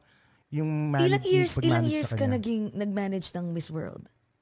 I did it for three editions. So Miss World Philippines 2017, 18, saka Mr. World Philippines 2018. So I only did it for two years kasi nung second year ko na, I um, nagkasakit ako. So I had to re- resign from the job kasi my the stress the, the reality was the stress was taking a toll on my health. So I told myself that I had I should like you know, I have to choose. Like do I prioritize myself or do I prioritize the pageant? So I decided to prioritize myself. Ganun ba katindi ang stress? Sobrang Oo. oo. up to the T? Like, wow. Kasi hindi ako hindi ako worker doon ah. I oversee everything. So Oo. isang concern ng isang contestant down sa isang concern ng audio man dumadaan sa akin. So medyo stressful talaga siya. So ano kasi actually ano naman ako, hindi naman ako, sanay naman ako na napapagod or nasa-stress. Pero kasi that time, um, and this is also probably a learning experience from a lot of people, iba-iba kasi yung effect ng stress sa katawan natin. And that time, I had alopecia. Alopecia areata. And all of my hair na nalag. Oh, yeah. As in, Wow. I have Nalagas, pictures oo. talaga. Document ko siya. Nalagas talaga yung hair ko. And I'm a, hi- I'm a hair person. Like parang, since bata ako, lagi akong magandang hair, ganyan. Oo. So nung imagine yung effect sa akin as a person na wala akong buhok all of a sudden. So talagang sabi ko I have to Pinakita- prioritize that time. pinakita mo sa amin yung ano yung picture, I was shocked. As in, ang lalaki. Oh my God. So, yun yung kasi, anong ang cause ng ng stress sometimes, and ang alopecia is number one stress, right? Yeah. Number one stress, yes. Wow. So, since then, okay, oh, bumalik ang yung bounce. Pag nakita mo yung hair niya, talagang very bouncy and healthy. Bumalik siya Ano, after. Um, na, may na, nakakatawa kasi nakilala ko, may, may nagpakilala sa akin na friend ko na doktor, sa isa pang doktor. Tapos nakakatawa kasi siya yung nakagamot sa akin. Tapos ang funny story about her is that she used to join Binibini. Pero parang graduate na siya, parang gano'n. So, she joined Binibini Pilipinas 2012. Tapos pinakilala siya sa akin. So, basically, magkakilala kami na hindi kami magkakilala kasi parang she knows of me, I know of her, pero we're not really friends. Pero siya yung nakagamot sa akin. So, I'm very thankful to um, Dr. Golda Soler. So, siya yung nakagamot sa akin sa alopecia. Ang galing. Ang ganda naman na So, full circle na rin na yun, di ba? Ang galing Oo, mo. full Ima- circle. lahat na lang damit mo. So, okay. So, nung, oh, so, um, okay na 2018. And then, nag-focus ka na lang sa, while doing, during nagpapahinga ka, nag-focus ka din sa, sa brand mo, which is, nagtatahi ka. I mean, nag, nagde-design and, Noong 2016, 2017, and early parts of 2018, I think my income were still very diverse. Like, mayroon akong income from the pageant industry, mayroon akong income from my Nagme- design. Nagme-mentoring ka na din at the same time. Nagme-mentoring yan. na Oo, ako oo, that time. yan. Pero Wow. talaga, kaya ko sabihin na nung middle of 2018, doon talaga nag-take off yung career ko as a designer. Tapos na, doon ko din naramdaman yung influx ng income because I am a designer. So sabi ko din sa sarili ko, kaya din ako, parang partially, kaya din ako nag-decide na to leave Miss World Philippines. Kasi parang, um, I have to focus. Kasi ito talaga yung pinangarap ko, maging designer. So, um, I have to focus on this career kasi kapag pinawakawalan ko to, baka hindi na siya, alam mo yun, baka mawala, right? So, eh, Yes. pinaghirapan ko siya. So, 2018, nung nag-resign ako sa Miss World, ayun na, nag-focus na talaga ako 100% sa fashion design. Tapos, I'm proud to say na yung buong 2019 ko, before the pandemic, talagang 100% of my income is just because of my designs. So, mga kliyente, mga ganyan. So, that time Wow. talaga, nung 2019 ako, kaya ko sabihin talaga na 100% designer na talaga. fully pledged ano ka na, fashion fully designer. pledged. Oo. Ilan ang tao Saka mo? matagal yung, ah, ang pagiging designer yung kumukuha ng kliyente, matagal yung mabagal siya. Hindi yung parang pag designer ko today, bukas may kliyente ka na, hindi Oo. ganun. Gapang din talaga. Ah, talaga? Oo, akala ko parang, wow, talagang Ano na- all, ano- ano all na yan, the ha? time, may clients. Meron ka ng connection yan with celebrities in the pageant world in, sa, in a sense, ha? Gapang pa din. Kasi ano eh, ang pagiging designer, ang relationship kasi between a designer and a client, ano yan eh, it's foundation talaga niyan is rela- is ano, um, experience and time. 'Di ba? Like, nabubuhay, 'di ba, ang magandang pakinggan, o nag-design ng wedding gown, nagganito, nag-red carpet, ganyan, ganyan. Pero ang bumubuhay talaga sa designer sa Pilipinas, mga madam. Meaning, yung mga mayayamang talagang paggawa ng paggawa ng mga damit. Ng talagang- mga gown. Messy. May event ako sa ano, ah, wedding ng anak ng kineme ng kapitbahay, Chorba. Kailangan ko ng dress. Tapos yung mga madam na yun, sa isang buwan, apat, lima yung event. So apat, limang beses sila nagpapagawa ng gown. Doon talaga nabubuhay ang mga designers. So, Salamat 2019, sa kanila. Oo. Ah, mga madam. May ano, I may ballroom kahit- dancing, may charity, lahat-lahat na salamat sa kanila. Ganun pala. Correct. correct. Wow, oo nga, tama mga nga naman. madam pala. Naku, dito rin maraming mga madam. Lalo na sa mga, Meron- maraming mga, ano dito na nagpapagawa ng mga, Yung mga, nag-ballroom Pilipin- dancing dito, mga. Pilipiniana. Oo. oo. Oh my God. Talagang, naku, bobongga't bobongga ka dito sa US. Promise. My God. So anong, oh nga pala, naku sorry, one hour na pala. So ano yung plano mo? Like, ano, ano pa, ah, oh, my- teka, hindi pala. Bago yung plano. So umalis ka sa Pilipinas nung 2020, 21. At 21, right? So, nag-promise ka, yun pa yung nag-trigger sa'yo because of the, sabi mo nga dun sa pandemic. Pero, nandun pa rin ba yung parang, ah, ayoko sana. Eh, Tapos yung mga, mga, ano mo sila madam, pati yung mga celebrities. Pinaghirapan parang, mo na yung name mo Paano eh." ka? Paano na kami? Like, na, may ganong mga eksena nun? May hinahanap ka na nila eh. Actually, alam mo, hanggang ngayon, may nagpapagawa pa rin ng damit sa akin sa Pilipinas. Oh my Kasi God. iba yung na- nabibuild na relationship nyo talaga eh. Kasi nagiging magkaibigan kayo. So, ako tinata- tinatanggap ko pa din. So, meron naman akong team na na tumutulong pa rin sa akin sa Pilipinas. Um, but yeah, that was a risk. I have to really decide if I want to take that risk. And um, risk taker ako eh. So sabi ko, like alam mo yun, kapag hindi ko to tinry, then I might not know what the answer is. So I might as well try and fail than not try at all. Yes. It seems Ang like it, but ganda. You, ganda you mentioned ano. earlier in the yan, eh. uh, in the earlier part of the episode na you you came from Chicago. So why are you currently here now in the East Coast? Um, nung nasa Chicago ako, alam ko naman talagang pupunta ako ng New York. Deep in my heart, alam ko. Kasi um, I have a very personal relationship with the city. Um, as a designer, nung simula nung naging designer ako, almost every year, I will travel to New York just to decompress. Merong vibe yung city that gives me life. Antaray. Ay, ano siya eh, mahirap siyang i-explain, pero yung mga taong nakakaintindi no, nagigets nila yung reason the bakit energy of ako- New Yes, York. yes. Pero ang taray mo, ang social mo, ang decompression mo, New York City. New York City. Oo, oo. pag may budget, pag dati may, budget, may, may oo. pera na galing kila madam eh. Laki na ng kita. Oo, correct, correct, correct. Oh. Pero totoo, ah, may mga, ako gets ko, iba yung, Yeah. iba yung aura, energy na, you na- know what? na- Kasi my Diba? family my family lives in Illinois and then Chicago. Al- maganda Chicago, 'di ba? It's a really nice city. Yeah. It's like a New York. New York City pero malinis. Pero the energy is different. Nothing compares to New York. Kaya Diba, lumipat din siya di ba, dito. Di ba dito ano ano to? You, it's sabi ang dumi-dumi, gumag ang dumi ng yes. New York City is dirty and glamorous at the same time. When you accept and hug that, you will know. You will know how beautiful New York City is. Saka ano, ang siguro din as a designer, aside from the personal reasons ko, iba kasi yung branding mo na New York sa Correct. design. The, the center of fashion in America and one of the centers in the world is actually New York City. So pag sinabi mo ang best na New York, legit yon. Talagang talaga New York talaga. Um, even now, it's funny to hear that a lot of my clients are actually not from New York. Like right now, meron akong ginagawa siguro mga apat, limang damit yung isa taga Oregon, yung isa taga Michigan, yung isa taga Texas. So, hindi sila taga New York. Pero, yung pagiging New Yorker mo at being in the center of fashion, yun parang nakakadagdag yon ng uh, value sa'yo. Kaya karamihan ng mga like, I also know a lot of brands in America na sinasabi nila ganitong brand New York. Pero hindi naman talaga, pag tinignan mo yung delivery ano nila, hindi galing ng New York, galing ng ibang state. Pero, Ah. nilalagay nila New York because of that brand. Totoo. So, Iba New York talaga. talaga. Iba talaga New York, no? So ano pang mga ano, mga mga aabangan namin sa iyo? Ayan, mga aabangan ng mga madlang people kay Bessie Becena. Um, so that I'm I'm very thankful kasi nung um just to quick, a, a very quick story. When I got back here in April from the Philippines, sabi ko talaga, okay, dalawa na yung choice ko. It's either magtatrabaho ako or magbe-business ako.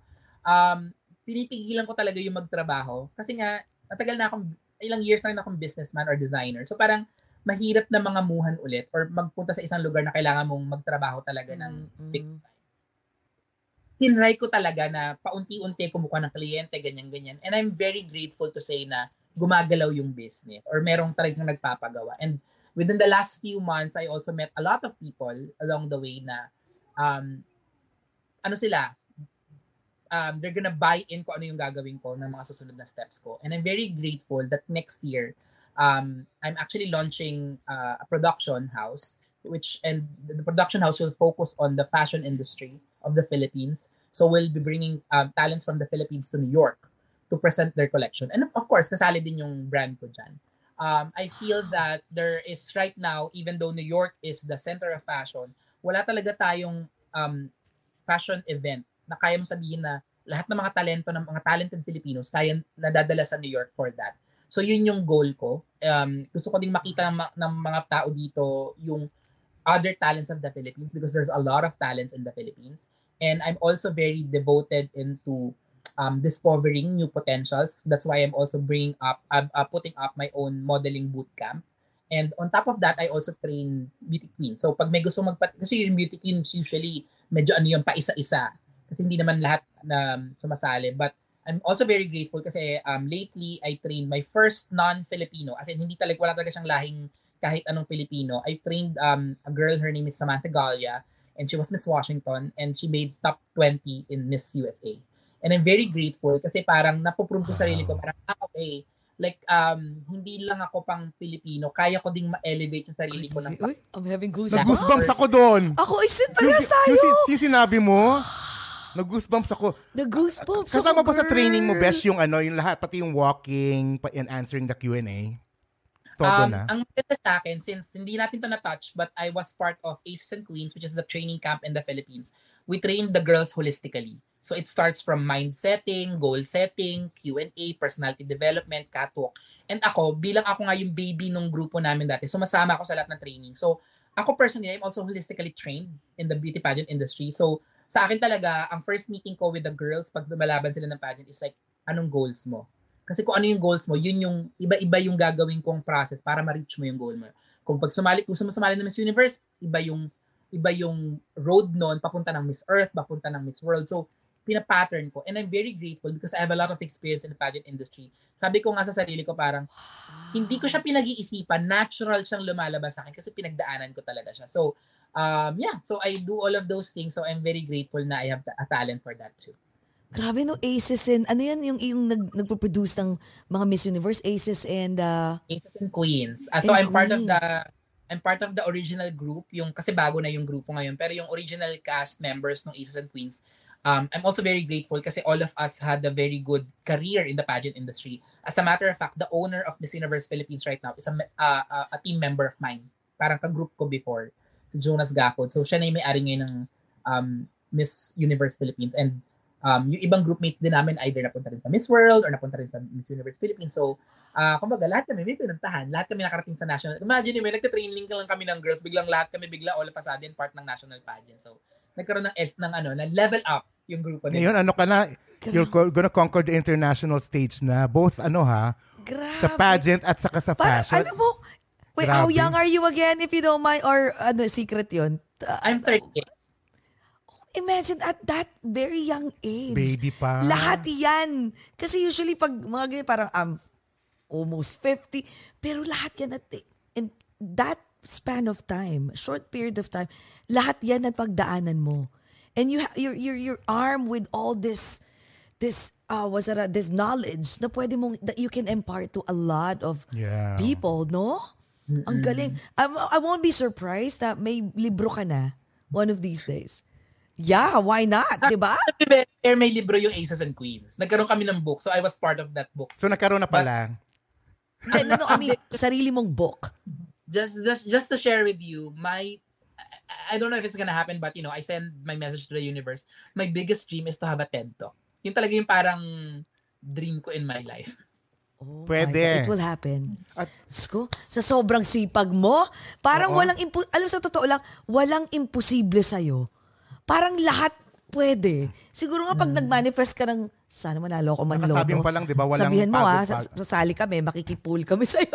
Ba, walang pahinga. Ang galing. Bawal, ang, Pero- bawal magpahinga. Sobra. I want to touch up on, on on fashion a little bit because I saw your your your website, diba? Uh, Bessie Becena, the bridal collection for 2023. Yes. And I saw almost lahat or if not all is beading and flowing tool. Anong anong inspiration mo itong season na to? um na-inspire ako last year na gumawa ng mga damit that will introduce something that's a little bit more Filipino pero hindi pushing too much. Hindi yung pagsama Filipino barong or Not, ganyan. not in your face Filipino kumbaga. Oo, correct. Oo, so yung oo. yung tapos na na na, na um na nag-aano din, ang tawag doon um pumapasok din sa panlasa ng mga American. So, Yeah. na-inspire talaga ako dun. That's why when I went back to the Philippines for four months to create that collection, um, all of those collection are, um, yung makita yung ano dun, details dun, those are all hand embroidered. Meaning, dinesign talaga namin siya, tapos works talaga namin siya. Tapos, ang mga Amerikano kasi in general, or like, you know, the clientele in America usually, mas refined yung style nila, mas clean yung aesthetic nila. So, um, I made also sure na yun yung pumasok doon sa aesthetic na yun. So, and if you can see the the collection is also um, named after women. Kasi nga gusto kong para Yeah. makita sa Yeah. parang um, itong collection na to, ginagawa ko to. Ashley, di ba mga women- ganyan? Oo, ang social ng mga Letter- pangalan. letter A. Oo nga, no? Napansin ko nga, sabi ko, sino ba ito mga to? Sa mga... Wow. Ang galing mo, So- idol. Grabe ka. Ay, ah, sobra, idol. Nakikita ko, wala na, ay, alam mo, ano, walang imposible sa'yo. Feeling ko, lagot, in the lagot next ang two United years- States sa'yo. Oo, Grabe. la- kumanda talaga in the next two years, feeling ko, well, nakikita ka na namin sa red carpet ng Golden Globes, ng mga, yeah, Oo. actually, we're claiming it for you. And, I, I know it will happen. Walang imposible. Sa Diyos, of course, siyempre, always pray for, di ba, for guidance. Dahil lahat Siguro, naman to galing sa taas. Siguro Jesse and Jcas, before, you know, I, we're coming to the end of the show, right? Siguro if there's one thing that I realized during my life na as a designer is that um, courage is something that's not practiced by a lot of people. Kasi lagi tayong, pag napunta na tayo sa isang posisyon kung saan tayo komportable, nandun na tayo, nasa stuck na tayo doon. Yeah, the comfort But- zone. Yeah. Yes. But without courage, we will not be able to get to our goals because everything begins with a step. And if you don't have the courage to take the first step, you're not gonna get to the hundredth step. So para sa akin, kapag may gusto ka, kalkulahin mo. Kung di ka sure, like marami din ako, may, may, best friend ako dito sa New York. I hope you also get to interview him one of these days. He's a practicing Sino? full-time lawyer, pero Oh, wow. he's also a published novel author. And nung ginawa niya yon, hindi niya binitawan yung pagiging pagiging um, right uh, lawyer niya para maging writer. Ginawa niya ng sabay. Kasi nga ang goal namin para sa kanya is when he's 50, when he's 60, barkado ko to since I was 11.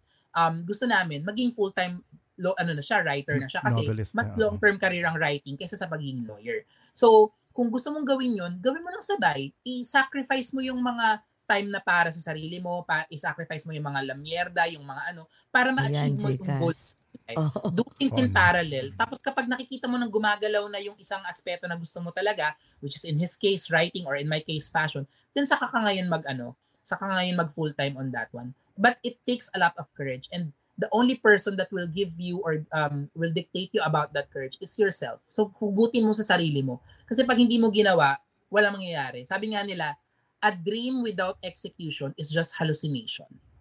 So, Yes, Just make so it happen. true. See, actually, sa totoo lang, as if you're talking to Jcas. Ay, nako. Uy, grabe naman. Hindi totoo, lang, no? Hindi lang. At saka, sa, sa mga iba naman dyan din.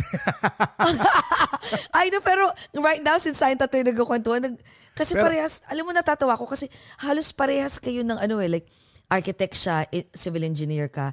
Tapos mahilig siya mag-draw. Ang magaling. Nag-Parsons, nag-Parsons, nag-FIT. Yeah. Oo, nag-Parsons, nag-FIT. Kaso, lagi ako yung pusher niyan, pero parang, box tamad ako. Sabi ko, pero ano maganda yan. ba? na car- I have a lot of demons. Jcas, bilang di na ako pala inom lately, mag-milk tea tayo. Yes, oo. Lahat na parehas pa kayong taga New York. Oo, pero ano, tawag dito, so, ang, ang ganda nung sinabi mo, no? Yung talagang Yeah. courage talaga. Pero yung, what about yung sina- na-mention, na-mention ni Jcas? Kasi para na rin to sa ibang tao. Yung sinasabi mo, na-mention ni Jcas yung demon. So how do, may ganun ka rin ba? May times ba na parang, oh God. Oo, yung may- may self, ganun. So how do you, self-saboteur. At, di ba? yeah, how do you deal with it? Um, ako marami ako niyan. Like, ang, meron akong ano, Oh, lately lang to ah, last month lang to, meron akong friend na pumunta ng New York. Tapos parang nagkukwentuhan kami, sabi ko sa kanya, sis, ano talaga ako, parang ever since nagsimula ako ng fashion, lagi ako may feeling na imposter syndrome. Ak- sa akin yun yun eh. Yung hindi yung demon, more of the imposter syndrome. Parang, Wow. I Yeah. feel that I was not educated enough to be a designer. May ganun akong laging feeling kasi hindi ako nag-formal schooling. Kumbaga, yeah, I did Mhm. Vocational, I did a little bit of Parsons, pero hindi ako talaga nag-aral, like nag-college degree. So I've always had that feeling. But my friend was telling me na um, fashion is not about what you finished or if it, the degree that you finished. It's about talent. Like kung may talent ka, talented ka. So you have to deal with that. And ako personally, araw-araw naman dumadaan pa din, parang dinadoubt ko yung sarili ko, ganyan. But at the end of the day, sa akin, naniniwala din ako na the person that will really be, the only person that will really believe in you is yourself. Kahit na sabihin mo hindi ka na natatakot ka na hindi mo na gusto, hindi, alam mo yun, hindi mo na sure, gawin mo pa din. Kasi pag nangyari, ikaw pa rin yung magbe-benefit, di ba? So, just continue doing kung ano talaga yung gusto mo. And at the end of the day, um, it's also paid to have good friends na alam mo yung kapag kunwari na, na-feel down ka na, tawag ka lang, pick up, pick, your, pick up your phone. Meron kaming sumpaan ng barkada ko eh. Parang pag tumawag, kailangan sagutin. May ganun kaming usapan ng barkada. Kasi di ba like right now, mental health has always been a big problem lately. So kami usapan talaga ng barkada ko, when I pick up the phone and I give you a ring, kasi kapag hindi makita kailangan, text lang kita eh. Pero pag tinawagan kita, pick up the phone or call me back. Dapat ganun yung usapan namin. And I'm grateful that I have made friends for life. Hindi nga talaga sila taga fashion out of the fashion industry or in the pageant industry, but sila yung mga tao na parang ride or die. Kapag tinawagan ko, sasagot, tapos makikinig sa akin. Kumbaga, I have friends like that. And I'm very And these are friends all over the world, no? yes. Wow. Oh, dito naman sa US, marami ka na rin naging friends so far. Oo, super. Sobrang Oo dami. Parang, parang saan sa... one of my best friends from grade school, high school, and college is nandito sa New York, sa Queens. So, like, magkasama lang kami last week, nanood kami ng Here Lies Love. Tapos after nun, two hours, nagchichismisan lang kami ng parang, alam mo yun, catch up lang everything. So, um, I'm very grateful na kahit meron din ako yung physical, iba pa rin kasi yung physical na nakita mo yung kaibigan. Iba. Oo, Yeah, iba tot- pa rin. yan. Iba pa rin. Kaya nga, kaya sabi ko, kaya binibit ko, "Psst, ginagawa mo sa ganito. Sana nga nung Saturday actually, in-invite ko siya. Sabi ko, ginagawa mo? Meron ka bang, sabi niya, may, di ba meron kayong uh, family Yeah. affair? Kaya sabi ko, ngayong Saturday, tara. Sabi niya, Kaya pala. Kaya go! go ako. Eh, Oh, talaga? akong Go ako. Oo, oo. As in, kahit, nga eh. Kal- oo nga, kahit ano na lang, go. Basta lang bibit-biting kita sa ko, ay nako marami, mag enjoy ka Ready na, dito. ready na ba yung costume mo? Baka, Oo. Ito ang costume right now, pero for the 31st. Oo. Ay, kahit Ah. ano na lang ikaw pa. Sabi ko nga, kahit suotin ikaw. mo yung isa sa mga gowns mo na ginawa Oo. mo. Kaya nakakakahiya naman. Hindi ko naman kilala yung mga pupuntahan ko sa party. Tapos maya may paandar ako doon. Hindi, okay lang. Okay lang. Okay Actually, lang. mga kaparehas namin Katulad sila. natin yun, wala tayo. Walang mga that- daot doon, pare-pareho tayo. Cool Oo, tayo you, lahat. you, Oo. ano, tsaka, Wenda, GB-GB lang. correct, Yes. correct. Oo. Tsaka ano, ah, Bess, ah, since, uh, of course, I know you have a lot of friends here. I mean, here and there, no, dito sa US. Basta always remember also that you found a friend in us. May bago Yes. kang mga kaibigan, kapamilya. Oo. Lalo na, lalo na, ma- magkalapit lang tayo, di ba? Pag hindi ka busy or something, oy, Bess, ano ginagawa mo or something, you're, you feel free to bug us. Lalo na ako, alam mo siya kasi yan. Oo, si Jessie isa rin yan eh. Oh, kalad ka rin din yan. Kalad Oo. ka rin. O, sige, may, tara, ano may, tara. nu- may nunal sa paa yan, hindi mo ma- mahuhuli yan na sa bahay. kahit, kahit, alam mo, lima yung trabaho niya at lima yung hats niya, somehow, she still be able to, you know, do a lot of stuff, you know. I know. Parang ikaw. Kahit saan, parang bit- ikaw bitin- yan. Oo. Bit-bitin mo ako dito. Tara, gusto uminom ngayong 1 o'clock in the morning. O sige, kahit may pasok bukas, go. Anong problema mo? Ganun naman talaga. Life is too short, di ba? Kain tayo kung ayaw nyo uminom. Di kain tayo. Ako na lang iinom. Oo. Joke. Inom ako konti, ano ba? Oo. Masaya, masaya din yung merong outlet, di ba? Hindi puro trabaho lang, gano'n. So, Correct, go tayo correct. dyan. Go, go, go. O nga, Bessie, pasensya na. Alam ko, gutom ka Ayan. na. Diyos ko. Teka, Pero mabilis bago. na ano. Merong ano si Jcas pang pageant Oo, question. Bago pa namin i-let go, bago ako lumapang, Oh, yes. alam namin na you want to be behind the scenes, you want to be the, the coach and the mentor, 'di ba, ng mga ng mga miss um, mga beauty queens and all. Yes. Pero ik- ikaw ang gagawin namin beauty beauty queen for tonight, for this morning. Yes. So, Yes. Bessie, for example, you were given a chance to travel back in time and talk to your younger self. What are you going to tell young Bessie? Thank you for that wonderful question.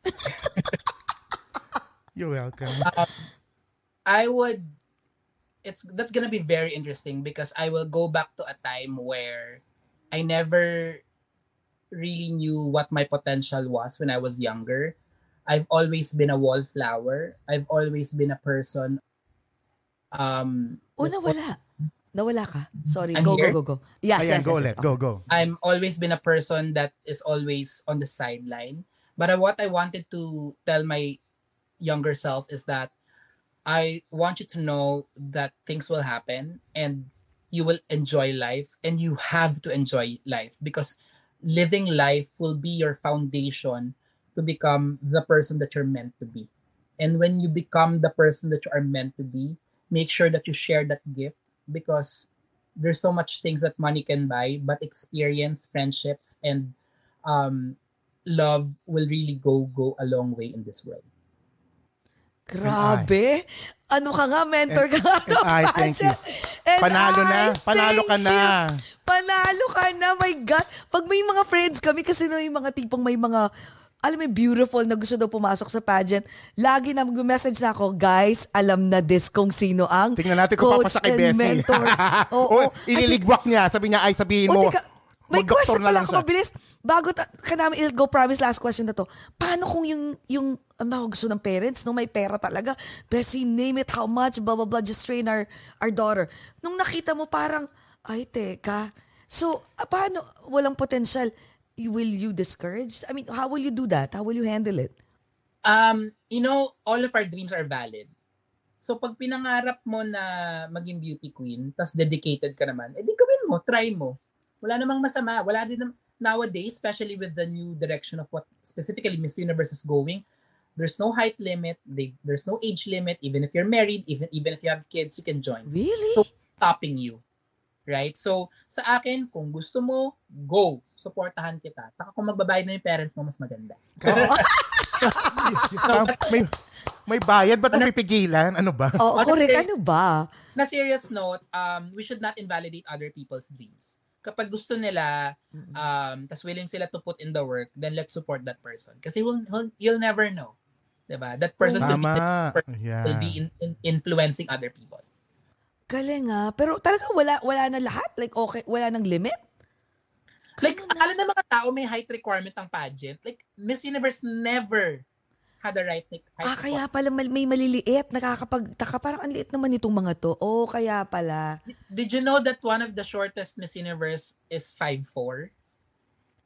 Oh, pwede pala. Kaso, kasi pag sa camera, depending, they could look statuesque, di ba? Sa proportion nila.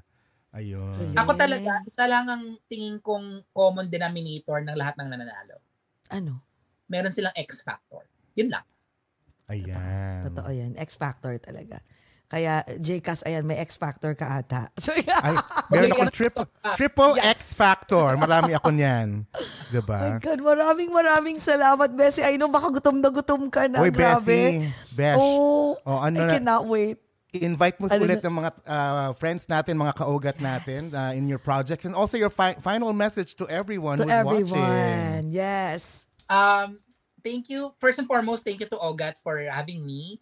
Um, we will be having a lot of projects next year. Please follow me on my social media accounts, specifically on my Instagram where I'm very active. It's at Bessie Besana. Um, like everyday nagpo-post ako ng pictures dyan ng mga trabaho ko, ng mga works ko. I also, um, if you want to, to also message me, you can also, I'm very responsive with my Instagram messaging. Um, if you need dresses, gowns, andito rin ako for custom. Eventually, I'll also be um, venturing into Pret-a-Porter or RTW. But the most important project for next year is to actually have my production house, which will be starting by April. So dun magsisimula yung show na yung mga show namin and then I'm inviting all of you to support that and we'll be bringing the good fashion of the Philippines to America. And um, my last message to everybody is that um, reach for your dreams. Your dreams are always valid, regardless how big or how small it is. The only person blocking you from your dream is yourself. So you have to go for it. Galing. Ganda, maganda na, matalino pa. San ka pa? Oh my gosh. Ikaw na Thank lahat, you lahat so na. much, Best. Thank you. Maraming salamat. And we will see you this Saturday. Excited. Oh my Yeah. God. Ito mas mahabang chill to ha. Ano ta- May message kita. Anong alam, oras? alam ko, ano, no mo tayo, pero magtubig tayo in between. Paano tayo magkaano, magkaroon ng kautakan? yun ang ginagawa ko. Carry lang. Yun ang ginagawa ko, yung nagtutubig, ako marami in between eh. Para masaya. Ayan. Oo. Oh my God. Friday. Tsaka mahilig Yeah. to kumanta. Maganda kumanta. Ayan, magaling. ako. Parehas kayo, pakpatay. Kasi yung, ang ganda pa naman ng karaoke, isang buong Sa baba, malaking parang lounge. Lounge. As in, may billiards and all. Naku, patkain, lahat. You will have a blast with the new sets of friends that you will meet. Yes. O, di ba? Looking Maraming forward. salamat, Bes. Thank you, thank you so much. Okay, Jcas, close our show for this morning. Go! Yes, thank you mga kaogat for watching this fun and very inspiring episode. Don't forget to share this amongst your friends and family.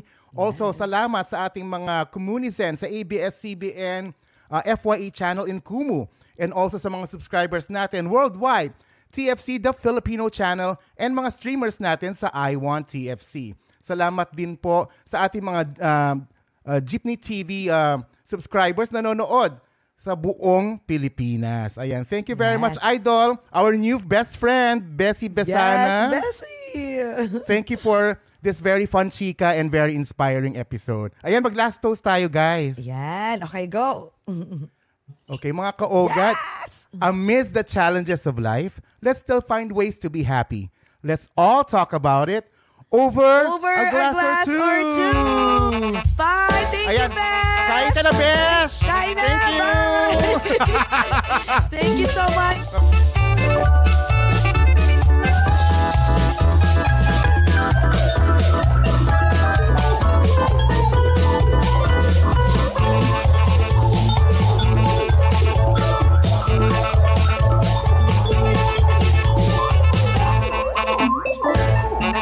Thank